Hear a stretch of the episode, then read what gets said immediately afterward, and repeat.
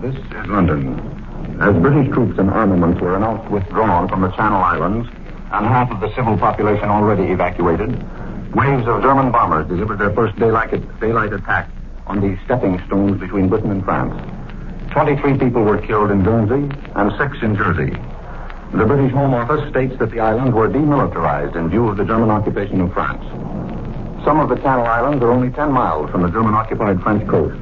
The furthest is 30 miles.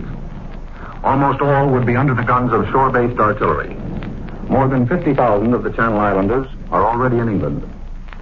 During the past week, they have poured into South Coast ports under a government scheme of voluntary evacuation. Behind them, they left their automobiles, most of their personal possessions, and tons of newly harvested potatoes and tomatoes. It is expected that the Channel Islands will be deserted for the duration of the war. German raiders also made less damaging attacks on the British mainland last night. Five casualties have so far been reported in Wales, but none on the east coast. It was the fifth successive night raid on Britain. Terrific explosions were heard on the southeast coast of England last night, apparently coming from the German occupied port of Calais. Royal Air Force machines had been seen crossing the channel, and it was apparent that a heavy bombardment was taking place. Possibly it was directed at big gun emplacements, such as those which were bombed on the top of the high chalk cliffs last week. It seems certain in London that the Germans are attempting to establish long-range battles on the French coast by which to command the narrow straits of Dover and perhaps shell the British southeast coast.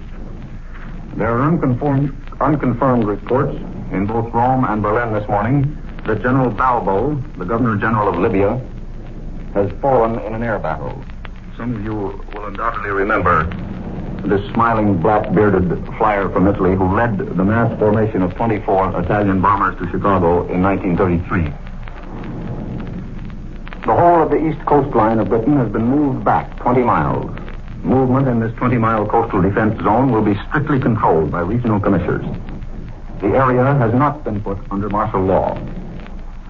An announcement by the Ministry of Health indicates that in certain areas threatened with invasion, the bulk of the population may be evacuated, and that the evacuation in this case will be compulsory.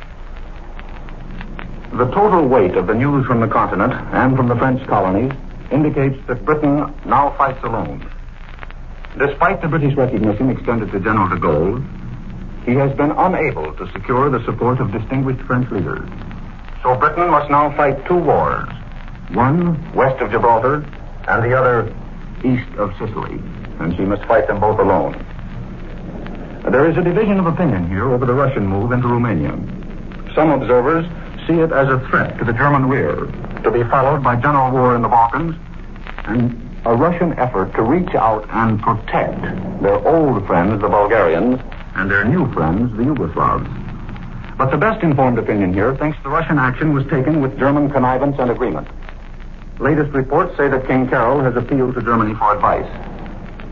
There seems to be some danger that the Russians, in their enthusiasm, may go beyond the line laid down in the original Moscow demands. There have been no reports of clashes between the advancing Russians and the retiring Romanians. The British guarantee to Romania still exists, but there has been no announcement of consultations between Bucharest and London. The British guarantee does not operate so long as the Romanians fail to resist.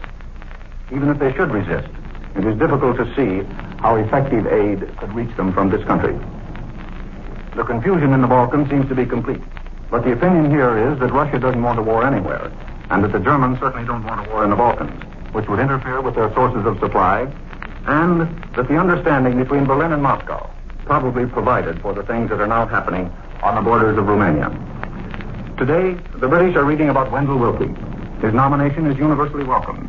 The danger that American assistance might be paralyzed as a result of a bitter battle over foreign policy is believed to have been removed. The interpretation here is that he owes his nomination primarily to his uncompromising stand against isolationism. In some quarters, the Republican candidate is called Wendell Help the Allies Willkie. I return you now to CBS in New York.